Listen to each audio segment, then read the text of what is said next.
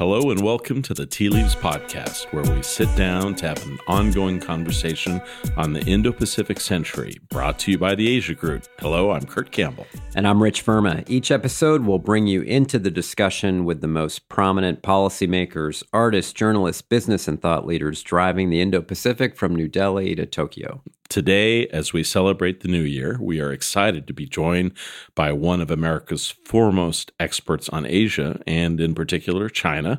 Evan Medeiros, a person that Rich and I worked closely with uh, when he served with distinction uh, in the National Security Council under President Obama. As many of our listeners know, Evan served for six years on the national security uh, staff, working for President Obama, including as special assistant to the president and senior director for Asia. He was President Obama's top advisor on the Asia Pacific region and was responsible for coordinating the United States Asia policy uh, for that period. Prior to that, Evans spent seven years at the RAND Corporation. Currently, he is the Penner Family Chair in Asian Studies at the Edmund A. Walsh School of Foreign Service at Georgetown University. That's a new position. Congratulations, Evan. And of course, Evan also serves as a senior advisor here at the Asia Group. So, Evan, it's great that you're here. And uh, today, Kurt, you may know, is a special day, not just because it's the new year, but today marks the 40th anniversary of the establishment of diplomatic relations between the United States and the People's Republic of China on January 1, 1979. And to commemorate this important development, we're excited to feature a two part series with Evan. And in this first part, we'll talk about this momentous day and the state of the U.S. China relationship. And in the next episode, we'll continue our conversation and hear about Evan's perspective of China's evolving role in the world uh, and a lot of other topics. So, Evan, uh, we're really grateful you're here and thank you for joining us. Well, thank you, Rich. Thank you, Kurt. It's great to be working with both of you again. Great. Thanks, Evan. So, look, w- we all know what modern China uh, is all about. We see uh, pictures of just fantastic cityscapes. We see the remarkable achievements of the Chinese people in engineering and software and infrastructure and development. Uh, enormously impressive, right? But I wonder if you could help our listeners understand this remarkable journey that China has taken uh, over the course of these last 40 years and um, how far uh, China and the United States have come together uh, over that period. So, Evan, what was um, uh, at at the dawn of this diplomacy? Um, what was China like at that time? Well, China was essentially a different planet on January first, nineteen seventy nine. It was poor. I mean, dirt poor. Uh, the Chinese people didn't have enough to eat. Uh, they didn't eat meat on a regular basis, for example. Uh, you know, they all wore uh, Mao suits and Mao outfits, so it was just sort of a, a sea of gray. Uh, China was disconnected from the international economy in part because of this highly planned system of economic planning that that the Chinese had put in place. Um, China was still sort of grappling with uh, the vestiges of the Cultural Revolution and all of the social dislocation uh, brought about because of that. And then, of course, China was going through a leadership transition as well. Um, Mao had died in 76, Hua Guofeng was in power, but he didn't really look like a long term leader. Deng Xiaoping was still there, sort of making his moves to try to ascend to power. So, but of course, you know, Deng Xiaoping was the one that came to Washington and represented China. So, China was just a very, very, very different place. Evan, so we're celebrating this, you know, 40 year anniversary and think of all the people that were involved uh, in the opening. How how would you rank this step, the diplomatic recognition of China and all that ensued? How would you rank it in terms of the big sort of tectonic shifts or successes in American foreign policy over the course of the 20th century? Well, Nixon's initial decision in the early 1970s to bring China back into the international community of nations, uh, I think, ranks within the top five, maybe the top three most consequential decisions that the United States made. Now, of course, at the time, it was um, the consequences of that were hard to see. Uh, it was a bet. Uh, it was a bet that this was important uh, for the world, uh, but it was unclear how it was going to turn out, in large part because it, it was uncertain what trajectory Mao and then Deng Xiaoping was going to put China on. And how the rest of the world was going to respond. But obviously, in retrospect, it was incredibly consequential. So, Evan, you said, you know, uh, unforeseen. At the time, what were the primary motivators? It wasn't really about, no one could imagine, you know, the economic miracle that's taken place. I, it, my understanding is the primary driver was the idea of the, you know, playing the China card, the strategic uh, significance of a global struggle with the Soviet Union. That was part of it. Uh, actually, if you go back and read a article that um, President Nixon wrote in foreign affairs in the late 1960s, it wasn't just re-engaging China, pulling China out of uh, its self-imposed isolation, was not about balancing Soviet power. Obviously, that was ultimately part of the calculation, and that's the argument that both Chinese leaders and American leaders converged on, but it was rather about uh, recognizing that having China outside the system and radically opposing structures within the international system was just destabilizing because of because Mao had this theory of continuous revolution at home he was supporting uh, revolutionary movements in Africa Latin America the Middle East etc so Mao was pursuing autarky in a way that totally isolated the Chinese economy from the rest of the world. And I think Nixon r- recognized that the international community would benefit from having China play a greater role. Now, balancing Soviet power was clearly part what of that. Were the, what were the risks to Nixon uh, politically? I mean, were you know, as you think about domestic politics at that time, things were pretty chaotic. Uh, were they worried about the reaction here at home? They principally were worried about the reaction in the House and the Senate because support for Taiwan was so strong at the time. And the question was can you alienate key uh, parts of the Republican Party and the Democratic Party? You lo- lose supporters on Capitol Hill for your domestic agenda and other parts of your of your foreign policy agenda by pursuing this normalization, which is why uh, Kissinger and Nixon pursued it with such intense secrecy. Can you say a little bit about the role that Pakistan played in this, in in kind of bridging the U.S. into into Beijing? There's been a lot written about this, and some of it seems like mythology. I, I, what's your sense of of could this have happened without Pakistani interlocutors? Well, there were multiple channels between the, the Nixon administration and, and China at this time, uh, but Pakistan played a critical role. It's difficult to say absent Pakistan it couldn't have happened because the Chinese are incredibly pragmatic and they, they find ways to do things when they want to do them. But the key role that Pakistan played is it basically facilitated communication between Washington and Beijing. But also importantly, it was during a trip to Pakistan that Kissinger's staff told the press at the time, you know, Kissinger's sick, he's going to be down for a couple days. Right. And what happened was the Chinese actually flew a plane into Islamabad. It was packed with a couple sort of key interlocutors, and uh, Kissinger and his crowd in '71 got on that plane, and they went to went to Beijing and started negotiating the opening. Mm, fascinating.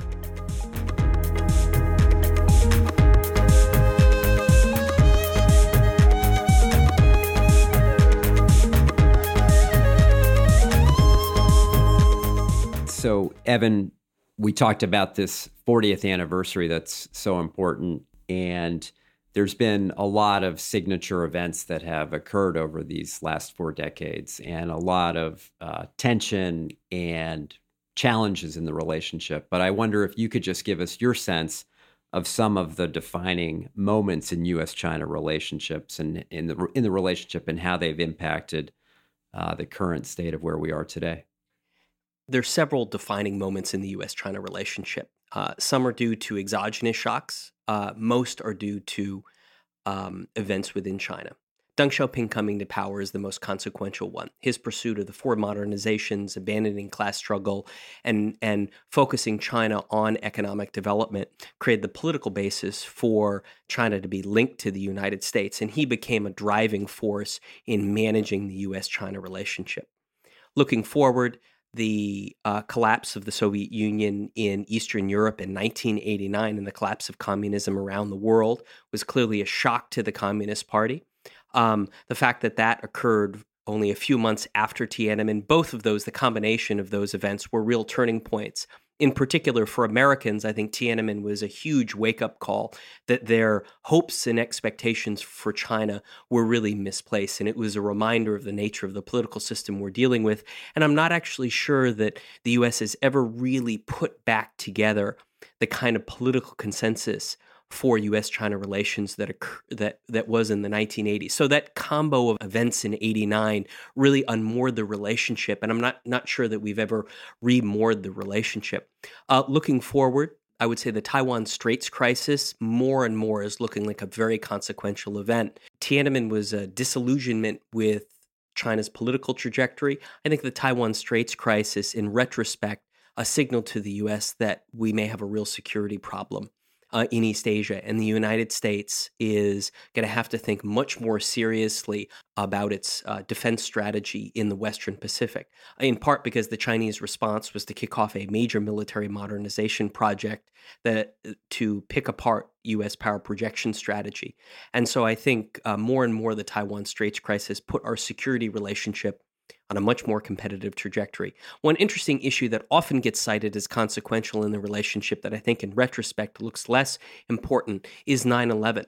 It was sort of a temporary uh, reassessment of the relationship, a convergence of interests, but really all it did was create breathing space for the Chinese to continue with their military modernization while the U.S. was dealing with the, the war on terror Iraq and Afghanistan. The last point I'd make is the global financial crisis. I think it led to a disillusionment on the Chinese side about the uh, sort of American, uh, the way that the U.S. structured and operated its economy. You know, as Wang Qishan uh, supposedly said, perhaps it's apocryphal, that. Um, you know, we suddenly learned that perhaps we no longer should be following the teacher anymore, or mm. something to that effect. Yeah, I, I like all those, Evan. I just nominate one more, and some of these really come into focus only in retrospect.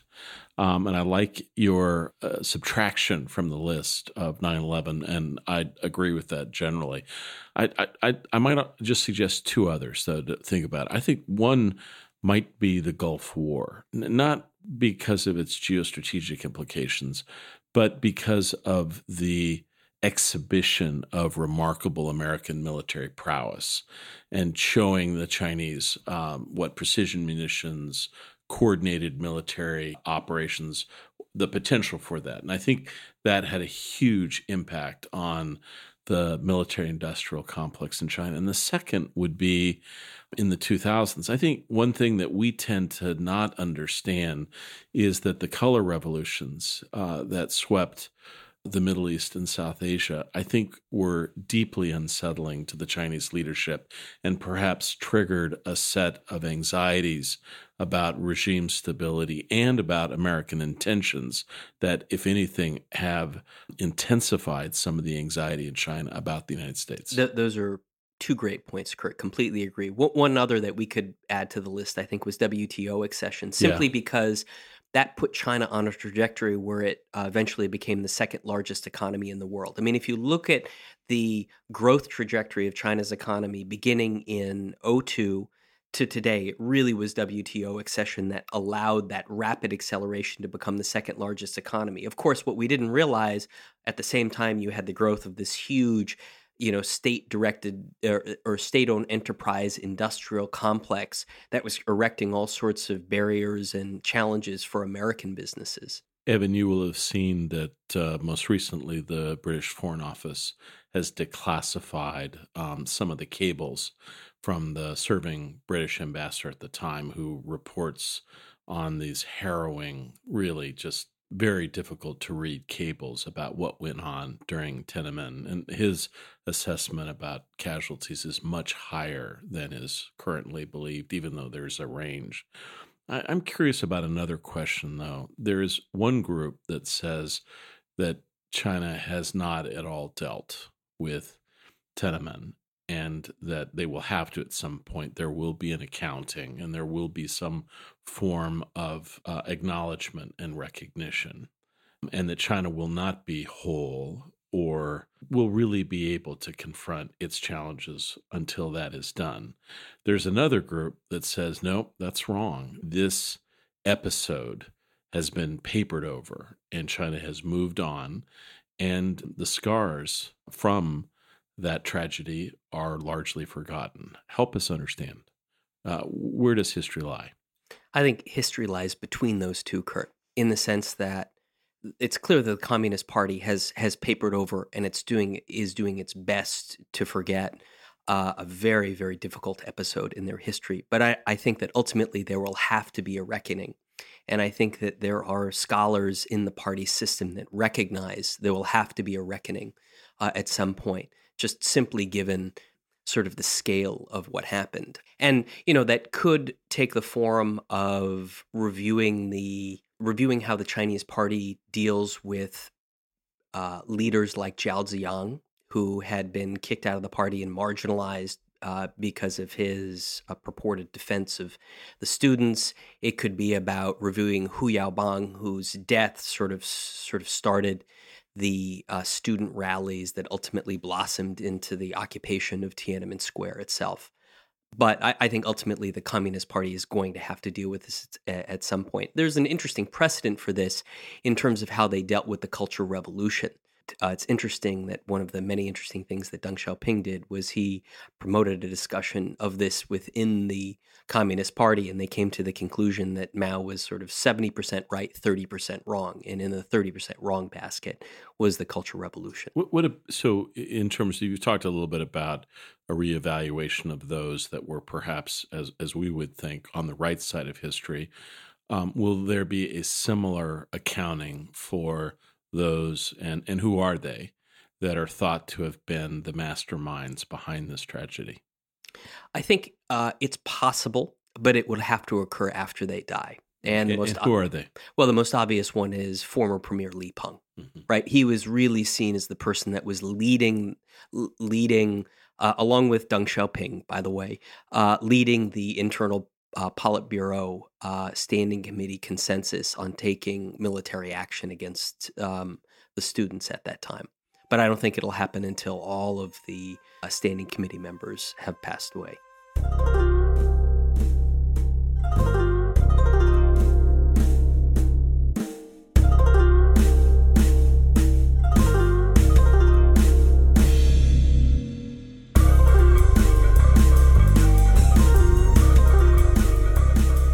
So we, when you talked earlier about placing a bet, right? Yeah. So how's that bet look in retrospect?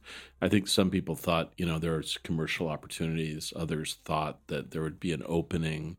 Uh, others thought there would be a inevitable kind of bending towards democracy and representation. How does that look? Yeah. So I, I would say the bet right now, it, it reviewing the bet right now is interesting because it's coming at a time of fundamental reevaluation by the United States of the US China relationship and the trajectory that China has put itself on. And what I mean by that is I would say that when the US began when open to China, there was a series of hopes and expectations that motivated policy.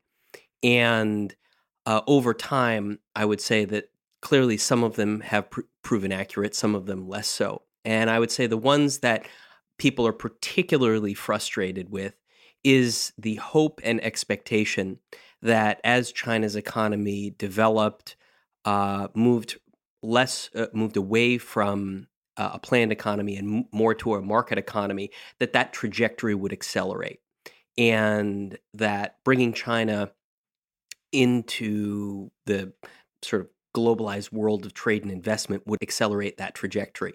Uh, and that clearly hasn't proven to be the case because beginning around the 2000s, five, six years after China do- joined the WTO, what you found was that there was a uh, a group of state-owned enterprises that politically became a lot more influential, and as a result, uh, you had China uh, sort of you, you had reforms, market-oriented reforms, uh, halt a little bit, and the barriers to open trade and investment started to grow. So I would say that expectation about the sort of gradual convergence of China with uh, global market economics uh, that didn't bear itself out. And then I think the, the other big expectation w- was the one of pulling China into the international community of rules, norms, and institutions um, would shape the way it defines its interests and the way it pursues its interests in ways more consistent with um, U.S. economic and security interests. And it hasn't really turned out that way because I think China has taken a much more a la carte approach uh, and especially as it's gotten stronger, it's sort of decided which rules and norms and institutions it wants to abide by and which it doesn't. One area where perhaps Kurt and I disagree is I don't think that U.S. policy toward China over the last 40 years has been based on the expectation of democratization of China. I think actually after Tiananmen, I think a lot of people woke up and remi- were reminded of uh, precisely what kind of political system that the US was dealing with. I think as a political matter, presidents and leaders had to talk about the hope that China would uh, would politically open. I, I, look. I think that's fair, uh, and, I don't want to get in an argument about what what we've argued in, in, in articles, but I would say this. I would say what I, I think the debate about really about China is not about markets or just about democracy. It is what kind of nation will it be on the global stage? And will the relationship, will they view the United States with the United States as primarily competitive through the lens of competition and seeking advantage? Or through the lens of cooperation in finding areas where the United States and China can work together, climate change, piracy, whatever. And and you know, the answer of course would be some combination of both, but I think we have tended to think more about the idea of shaping China and that China can be a partner and less about this is a country that is thinking about a more competitive long-term relationship with the United States in which they see a zero sum um, potential trajectory in which they will claim more of the global share of leadership. How, how would you respond to that? I, I agree with your assessment. My argument would be that if you go back to the 1990s, I think the the bet was pull China in, into institutions, try and use the discipline of membership in those institutions to shape shape their interests, the way they define them, the way they pursue them, and as China's economy grows, um, as China's uh, global interests grow, the hope was that uh, the hope, but not necessarily the expectation, was that China's interests would converge more with the United States. Right? There's this great CF, uh, Council on Foreign Relations study in 1995 that Jim Shinn led called Weaving the Net, that basically said, weave the net pull China in, you know, as it thinks of itself less as a, of a developing country and more of a developed country, and as its economic, political, and security interests grow uh, as part of being a rising China, that U.S. and Chinese interests on critical questions will converge more than they diverge, even though we'll still disagree about things like Taiwan. That was the hope. It didn't turn out that way. That's why I agree with you, Kurt. And so I don't think there was anybody in adopting a policy of integration that was particularly naive. It's just they made a bet. Now, the question was did people sort of uh, reevaluate that bet quickly enough? Now, we can debate about that, but I think that that assumption, when that assumption was made and driving policy, it was a, regional, a reasonable assumption. I think we've clearly reached the point where uh, it's not applicable and we need to reassess uh, how to deal with a rising China that's looking at pushing the boundaries, looking at the U.S. in competitive, uh, much more competitive terms. Well, let's let's talk about that a little bit because we we have had that reassessment take place over the last two years with Right. the Trump administration. You not only worked for President Obama, but you also spent some time on the Bush National Security Council as well. Bush Uh, Treasury Department, right? Bush Treasury Department. right, with Secretary Paulson. Got it. But um, as what you just described, there was some continuity of thinking, at least in in China policy, through the the successive administrations. But this this has been a departure and a, a hardening, and we can go through all the different steps between uh, the the trade war and and other kind of rhetorical steps. But you know, kind of give us a sense of where we are and what the what the end game is. I mean, given that it's January 1st and we're reflecting on the last 40 years, what's what's notable and often forgotten about China policy over the last 40 years is uh, the degree of commonality among eight or nine presidents over that 40 year period. In other words, policymakers from Republican and Democratic administrations going back to 1979 uh, made a series of bets on engaging China, integrating China into the international system, and and they they thought that the bet was turning out reasonably well. Now, one thing that I often believe gets misunderstood is the notion that U.S. policy was quote engagement. U.S. policy hasn't been exclusively engagement with China since the 1980s. Following the Taiwan Straits crisis in the mid 1990s, U.S. policy took on uh, different dimensions. So it's it's not that engagement was abandoned; it was that engagement was matched with strategies of integration, pulling China into institutions to Yeah, try and it's bind interesting them. you say that because the current narrative is that everyone who came before us was naive and they got uh, Right. sold a bill of goods. Right. Right.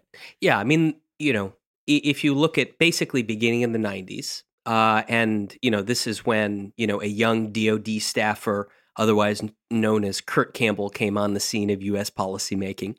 You, you, you, you have people thinking about China policy not just as engagement, but as integration and binding, but also security balancing. And that's when you begin to have things like the Nye initiative, beefing up U.S. alliances in the region, because policymakers were thinking, wow, maybe these bets on you know the pacifying effects of international integration and economic integration of China aren't turning out exactly how we thought.